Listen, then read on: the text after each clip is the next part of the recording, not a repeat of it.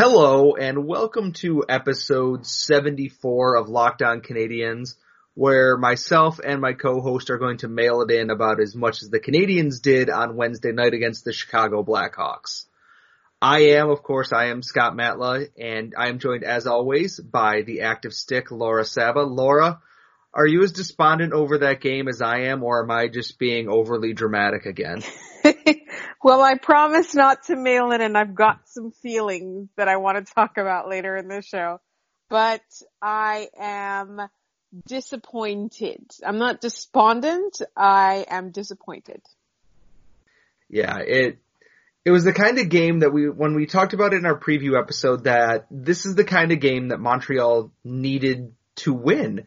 It, it snaps their two game win streak and the thing about this game compared to any of the other ones they've lost recently, it just didn't look like there was any effort coming at all outside of anyone, you know, not named Ilya Kovalchuk and Charlie Lindgren.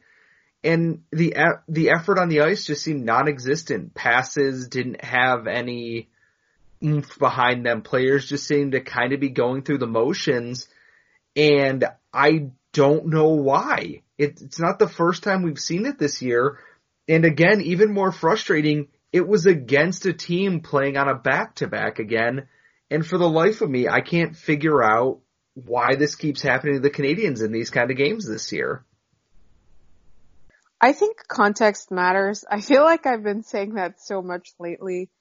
So forgive me for repeating myself, but I do think that context matters in this game if they weren't, if they didn't have that the record that they currently did, if let's say they were comfortably sitting in playoff position, and if they didn't have to win every game that they could, so the magic number or whatever you want to call it, uh, is now they have to win 25 games still and they can't lose more than nine games. And that's if they want to have a shot at the playoffs. It's not a guarantee. It's a, if they want to have a shot. But if that were not the case, if the Canadiens were having a really great season, the one that I truly would have expected them to have, and we're going to talk a little bit more about their underlying numbers, but if it were anything like the underlying numbers would indicate, then we would just be sitting here just being like slightly annoyed that the Canadiens were having a bad night. We all have a bad day at work. We would have been like, this is their bad day at work. But unfortunately, they're in a position where they need every single point they can get. I'm not ready to throw in the towel yet.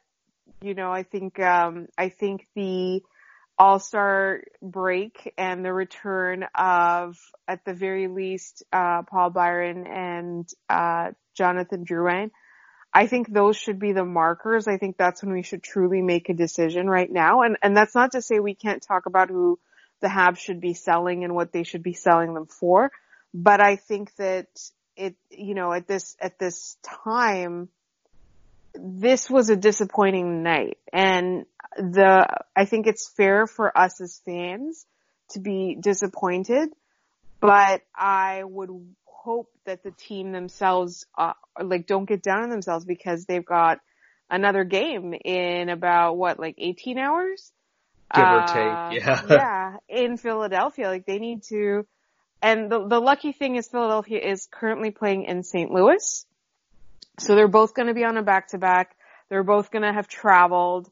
They're both kind of struggling in certain areas. So I think that, you know, the Canadiens do have a chance to win that game, but they really need to forget about the, well, not forget about the game. They need to like take a look at, at all the mistakes that they made.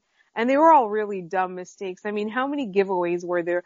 There were at least two penalties that didn't have to exist at all, right? Max Domi, I'm talking to you. Um, and then like anytime there's a too many men penalty, it's usually, it's funny because it's usually the other team, but the fact that the Canadiens had one, it's just, I just want to scold them like school children. Yeah. Everything tonight was just a team that didn't seem focused on the game. Max Domi's penalty was absolutely stupid. And I'm not ex- I'm not going to excuse him. What he did was dumb. The power play goal that was scored afterwards shouldn't have counted because there's a goalie playing without his protective equipment and he almost had his hand stepped on by a half dozen skates. Looks like he got injured on the play and had to try and dive to make a save without some of his protective equipment. And I don't know what the NHL rule is. Like I spent most of the intermission looking for a thing in the NHL rulebook and couldn't find it. I can't help but think a goalie playing without his thing that covers his hand to stop him from getting hit with what is essentially a bullet that moves at 90 miles an hour should have been an issue. And it, it's just nothing seemed focused. Like against Calgary, they came out and they were attacking early and they attacked them strong and they were, you know, decisive with what they did. In this game, the Drake Caggiula goal at the end of the game, the 4-1 goal where Jordan Weal got intercepted, they pointed out on the broadcast, Shea Weber and Dale Weise were in the same area. Jordan Weal had no outlet pass to make, and as he's waiting for somebody to do something, he, you know, had the puck taken from him and ended up being a goal. Just everything about this game was not like the team we saw, you know, play against the Flames. It was just not it wasn't what we know this team can do. And it goes back to the fact that they're rested. They played a team that was playing on a back to back and just couldn't get anything out of it. And I don't know if they're just missing, you know, their heart and soul guys, if they're really missing Brendan Gallagher as much as, like even more than we possibly thought, or if it's, you know, they're run down and they need the, you know, this week off as much as anyone else. It's, I don't know what the factors are, but this team, even with while it was struggling with Gallagher, showed a lot of fight and everything. This team that played tonight was not the same team. They were listless. They were impotent on the ice. There wasn't anything to their game that made me think they were going to win. There are a couple points that I do want to make though. I think Charlie Lindgren, and this is, this is something that I need to stop doing is I need to stop scrolling and trolling the internet when I'm watching a hockey game because people were very mean to Charlie Lindgren and, and the guy did his best. He didn't get any support up front. That's one. Two, like you pointed out, the Jordan Weal thing, you know, he got a lot of blame for that. And then you look and it's like, well, this team's forgotten how to play hockey again, especially on the back end. And then another thing that I want to say is that it's very tempting to be like, all right, it's time to start the tank. It's time to start the tank. I, you know, I understand why people would say that, but you're still gonna, you know, we've talked about it before, like players don't play to lose, they play to win. And tanking is kind of a pipe dream at the moment. So if it organically happens that they lose a bunch of games from between now and the lottery, great. But if it doesn't happen, I don't think that we should be upset about it. I think, that, you know, it's just kind of like the way things tend to play out, especially on, on a team. Like, there are good players on this team. There's, there's a good team mentality. There, there's a lot of pride in hockey and sports. It's very rare that you find teams lose on purpose. And so, I think it's just, I, I don't think that it's fair to expect them to tank. I, and, and I am, you know, fully in agreement with people who are disappointed with the overall team effort tonight but I'm not, I'm not, I don't want to throw any blame on, on Charlie Lindgren at all. I don't think that he was the issue. No, I don't think he was at all either.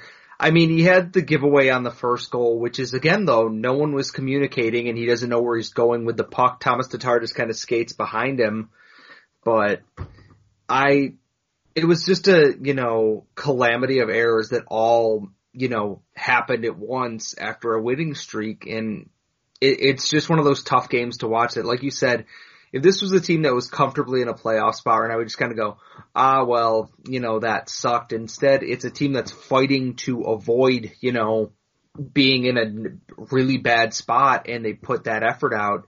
It stings, uh, just a little bit more. And obviously there's a ton of questions facing the team going forward. And speaking of questions, our mailbag episode will be Friday as it always is. We want your questions and we know there's going to be plenty of them going forward, especially after this week, I'm sure. If you have questions, hit us up at LO underscore Canadiens on Twitter, uh, with any of your mailbag questions. Please, please, please. It's our favorite part about Friday. It doesn't even have to be about hockey. I mean, if it is cool, if it's not, we're definitely going to get to it one way or the other. But please hit us up with your mailbag questions. Uh, give us something to talk about uh, Friday after. Well, yeah, Friday we'll recap the Flyers game and we'll have the mailbag for you going into the weekend to give you something to listen to. But coming up next, we had quite a bit of shocking news around the NHL today in a move that a lot of people seem confused by. Um, we're obviously talking about Vegas and Gerard Gallant, but we'll get into that in our next segment.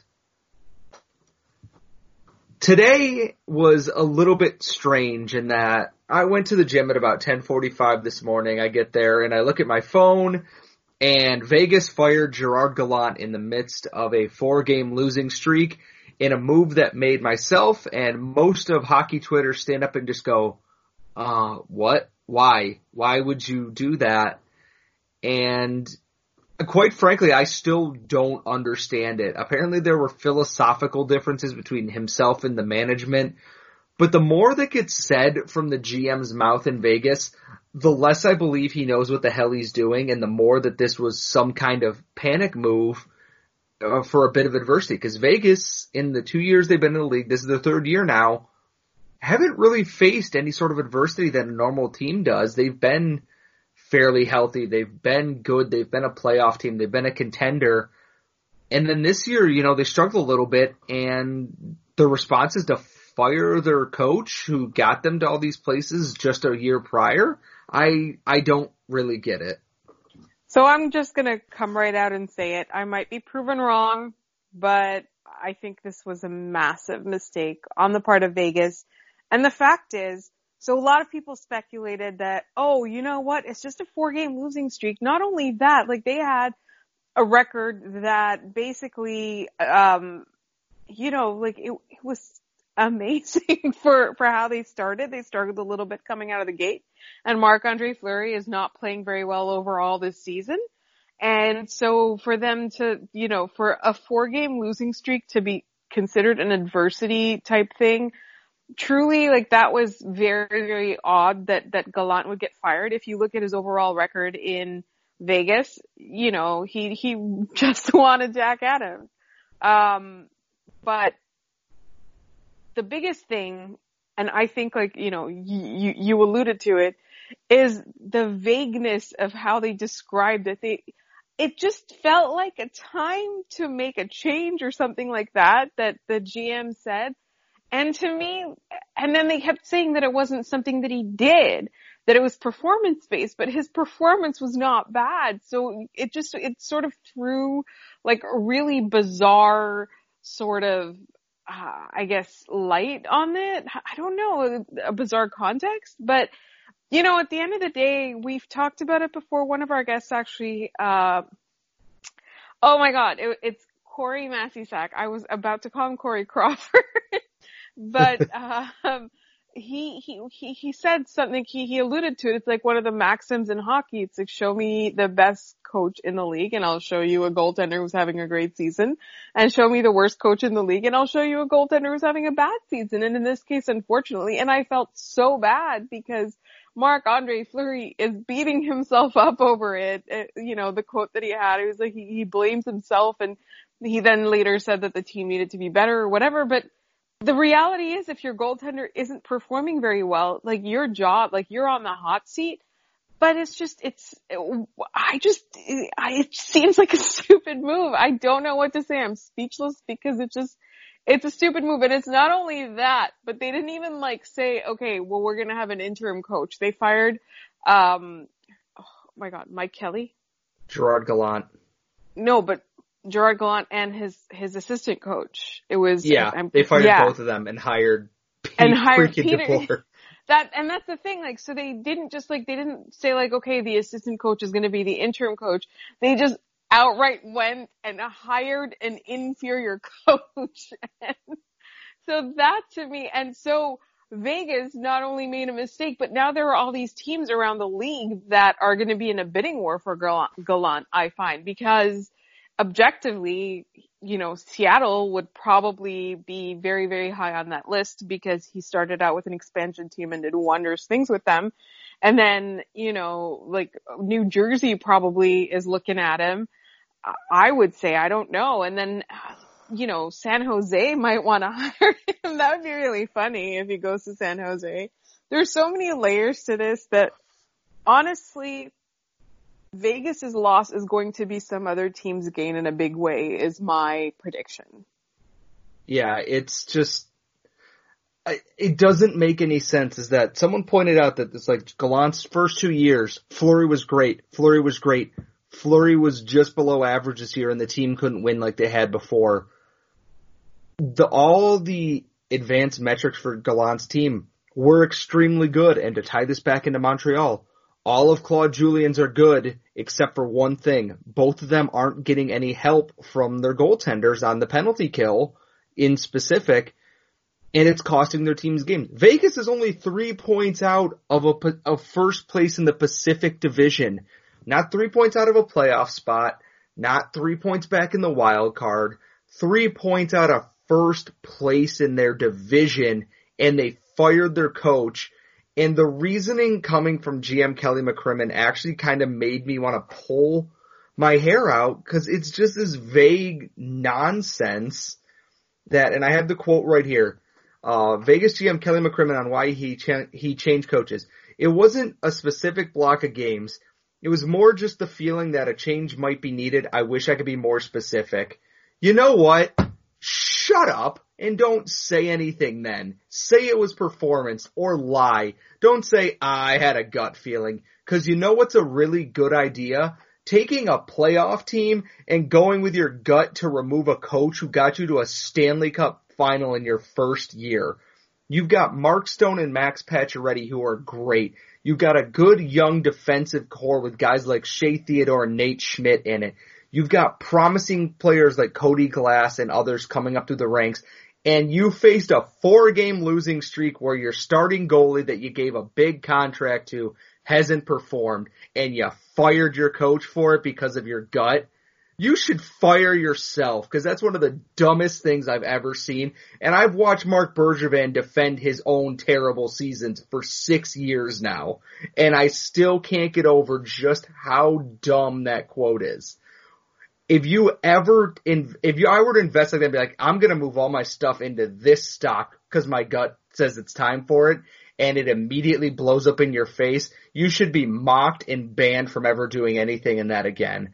I I just cannot understand what Vegas is doing. I hope the Sharks hire Gerard Gallant. I hope someone does, and I hope they beat Vegas, and I hope they beat them so badly that Pete DeBoer literally returns to the Muppet land that he is from, and then that's the end of this. I was a little fired up about this today, apparently. I honestly, we talked about it a little bit when it first happened. We were like, oh, you know, he should come back to Montreal and run the defense and improve the defense. But the reality of the situation is he's probably going to have his pick of teams. You know, he might as well even wait and see what happens in the off season. We're expecting that Minnesota is not going to renew um, Bruce Boudreau. There there are so many teams that would need him. I think it'd be really funny if he ended up, I don't know, back in Florida but that's obviously that's not going to happen. But I, you know, like the the thing that this does though is it kind of makes me a little bit worried about Claude Julien's position because I do believe that out of all of the available options, he is one of the best coaches in the league. He has flaws. I'm not saying he's perfect, but I, you know, Scott, I just sent you the um, the underlying numbers that Marc Dumont had listed for the Canadiens and they're actually extremely impressive. If you look at their win-loss record, it doesn't, it doesn't make sense, but obviously the way that these things work is that you've got the way that you play and then you've got luck and luck is often uh, based on goaltending and just, you know, whether or not you're able to shoot and you're, uh, whether or not you're able to score when you shoot. And so for me, I'm like, if, if Vegas can just kind of like pull this, like, is it going to make people here start talking? Is Marc Bergevin going to fire Claude Julien to save his job? And then who are we going to end up with after that? It's, I, I truly like it. That's, that, that's what it made me nervous about. I think that The Canadiens are a good team where they have like specific problems that they need to fix and coaching is not one of them. Yeah, and I think that's something we're gonna have to touch on a little bit more once the dust kind of settles going into the All-Star break. But we do have to change gears a little bit off of this. We have a guest for our third segment today, and for uh, programming note with this, we recorded this yesterday with Kelly Hinkle of Broad Street Hockey, and this is before we knew that Carter Hart was going to be out for two to three weeks. So there's a small segment where we talk about his play and everything, but that was recorded before we got the news about his injury as a heads up. But uh, we'll get to our little sit down with Kelly about the Flyers in our final segment. So we're back with our final segment today, and joining us we have a guest from one of the sister sites to Eyes on the Prize SB Nation, uh, Broad Street Hockey, your place for all things Travis Konecny feelings and Philadelphia Flyers feelings. Kelly Hinkle is joining us, and Kelly, uh, why don't you tell us a little about yourself and what you do for Broad Street? I am the deputy site manager for the site, so I make sure all the content goes up timely. I do the daily link dump for the site and been doing that for a while. And I'm on our podcast, BSH Radio. And you will actually be able to listen to Laura on BSH Radio uh, this week. I, Laura will be actually a guest with it. Full disclosure, we're recording this before the actual Blackhawks games and it's getting plugged into this episode, so I'm just gonna pull back the curtain on that one. But we're uh, very thankful to have uh, Kelly joining us to talk a little bit about the Philadelphia Flyers. And my number one question for all things here is Kelly, why are the Flyers the way that they are? I think that's one of those like theory of relativity questions where if we ever actually solve that question, the earth will simply implode on itself and we will all cease to be. I have no idea why the Flyers are. They've been like this for my entire life. Up and down and in the middle never all the way up. I, it's my favorite running joke in Twitter about anyone's model that if if the Flyers are mind-numbingly average, then mm-hmm. your model is correct. yeah.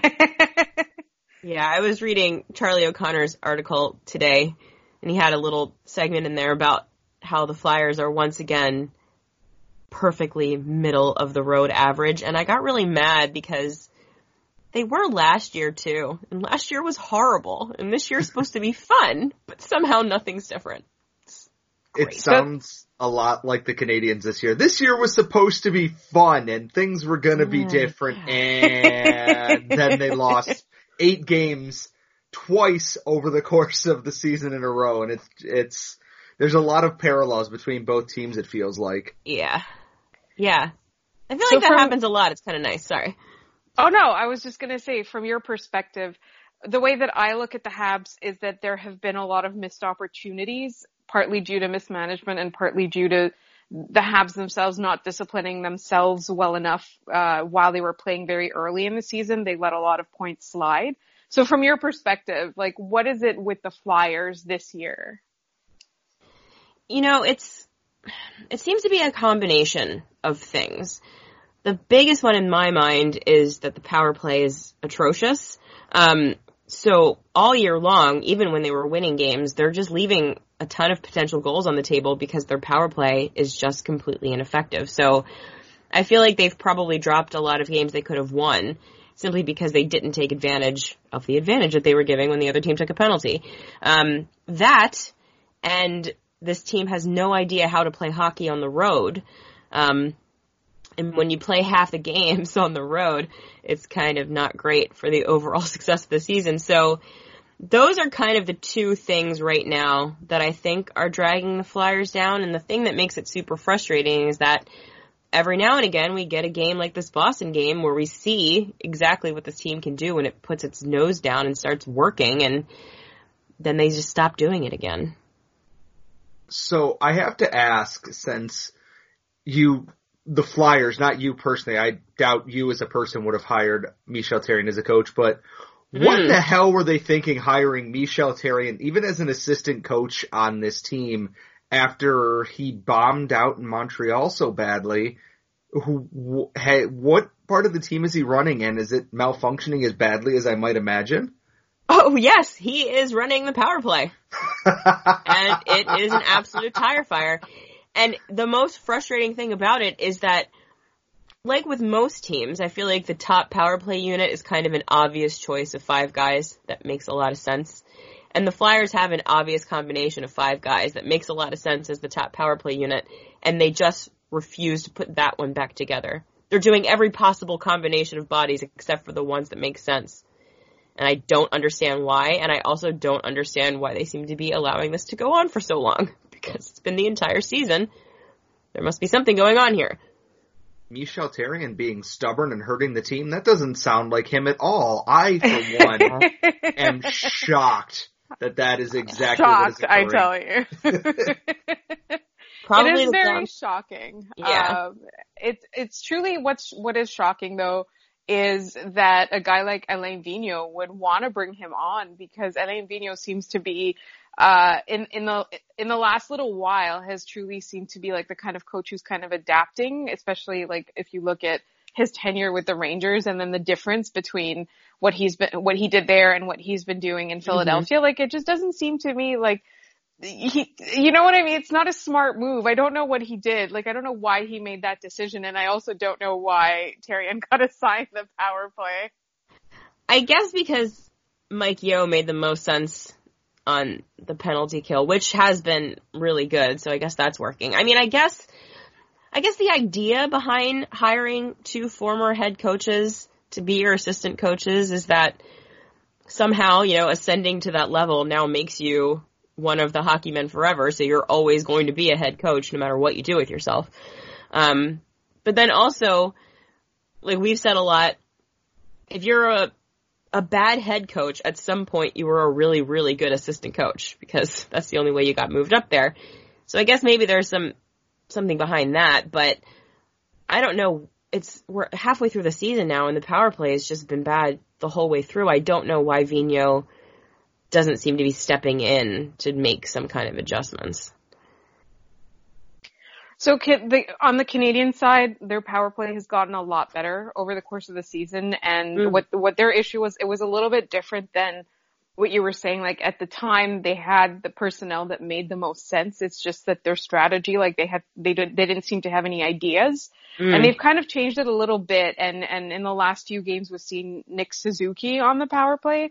And that's been a revelation. He's on the second unit and we're, as a fan base and media lobbying to have him, um, you know, get minutes on the first unit. Mm. But at the same time, the penalty kill is not the Canadian strong suit still. It has shown improvement over the course of the season, but defensively they're still a bit scrambly. There's I call them scrambly. I don't I don't even know if that's a word, but I've used it a lot on this podcast to describe it. So I, I'm very curious to see in the game what happens with like when you have an abysmal power play up against a mediocre penalty kill and then you have a power play that's not stellar but is slowly getting better running up against a really good penalty kill. Like I'm very, very curious to see what happens. But on the other side, oh, sorry, go on. no, go ahead. I was just agreeing with you. It's gonna be interesting to see what happens there. Right, but on the other side, like at even strength, what do you think the um, Canadiens should do if they want to win this game? So, normally I think this is the place where I tell you that you can, you know, rely on the fourth line to make a lot of mistakes, and normally that kind of would be the case, but last night against Boston, um, well, the other night against Boston, I should say, since we're in the future, um, the fourth line was one of the best lines on the ice all night. Connor Bunnaman got his first goal, all that kind of stuff. So I would say that if you're going to exploit something on the Flyers, you could probably end up with a couple of shorthanded goals the way this power play's been going. So it's almost like being down a man is having the man advantage against the Flyers right now. So if the the Habs can have a, a really strong pressure penalty kill, they'll probably get a little lucky and at least get some chances on the Flyers power play. So I know one of the big questions earlier in the year was what the hell's wrong with Carter Hart? has he kind of, you know, found his way back to being as good as he can, or there's still some bumps in the road that have been going on there? I mean, I think it's fair to expect that with a goalie this young, you're going to have a fair number of bumps in his first full season, and we have had a fair number of bumps. There was a three or four game stretch at the start of the season where he was very bad and people were a little bit worried. Um, he's not been great on the road like the rest of the team, but he especially has been noticeably worse on the road. Um, but he does well at home consistently. And I think that this is just one of those things when you, when a team decides that they're going to go with a rookie goaltender, you kind of have to allow for this kind of growing pain, I think. So I don't think it's anything to be concerned about. He's certainly not lights out every night, but that, that talent is still there most of the time. Um, so he's usually good for one or two just outstanding saves a game, which is nice for us. So we've got two teams kind of trying to figure out what the hell they are this year. The Flyers are obviously in a wild card spot last time I checked, I believe, correct? I think they dropped out. Um, well, I think Florida is a point up now. They are still closer than Montreal is to the playoffs yeah, after yeah. that losing streak. But anytime these teams play, it's all bets are kind of off. Kelly, before we go, do you have any predictions for this game? I think it's going to be a fun one, actually. Um, the Flyers games at home have been a lot of fun, and I don't even mean that just from like a Flyers fan's perspective. Like from a hockey perspective, they've been fun games to watch. Um, so I think that with them coming home after a game like 19 hours prior in St. Louis, um, they might be a little bit worn down, but I think that they'll get up a bit for the home crowd, and we should have a pretty good game. I think it'll be a tight game. Um, especially because you might end up getting Brian Elliott on the second half of a back to back because Carter Hart seems to have tweaked something in practice today, and I'm wondering if they'll sit him for a couple of games if they can. But anyway, that's a long way of saying I think it's going to be a close, fun game, like a 4-2, 3-2, that kind of thing. And just before we go now, Kelly, where can people find you and find your work in the interwebs and out and abroad? Sure, if you want to uh, learn a little bit about the Flyers, you can head on over to BroadStreetHockey.com and check out what we're doing there. We have some good stuff. Uh, if you like podcasts, Broad Street Hockey Radio is kind of a fun one, if you like that kind of thing. um, but yeah, and I'm on Twitter at Hinx, H-I-N-X. I would highly suggest that you do not follow me. Strongly disagree. Um, that will be it for our show. Kelly, thank you so much for joining us. This Thanks, means guys. a lot that you took time out of your day for that. Yeah, it's fun. As always, you can follow Laura at The Active Stick. You can follow me at Scott Matlow. You can follow the podcast at LO underscore Canadiens. And you can find us wherever you get your usual podcast, Google, Apple, Spotify. You know the spiel by now. Thank you so much for listening. We'll see you next time.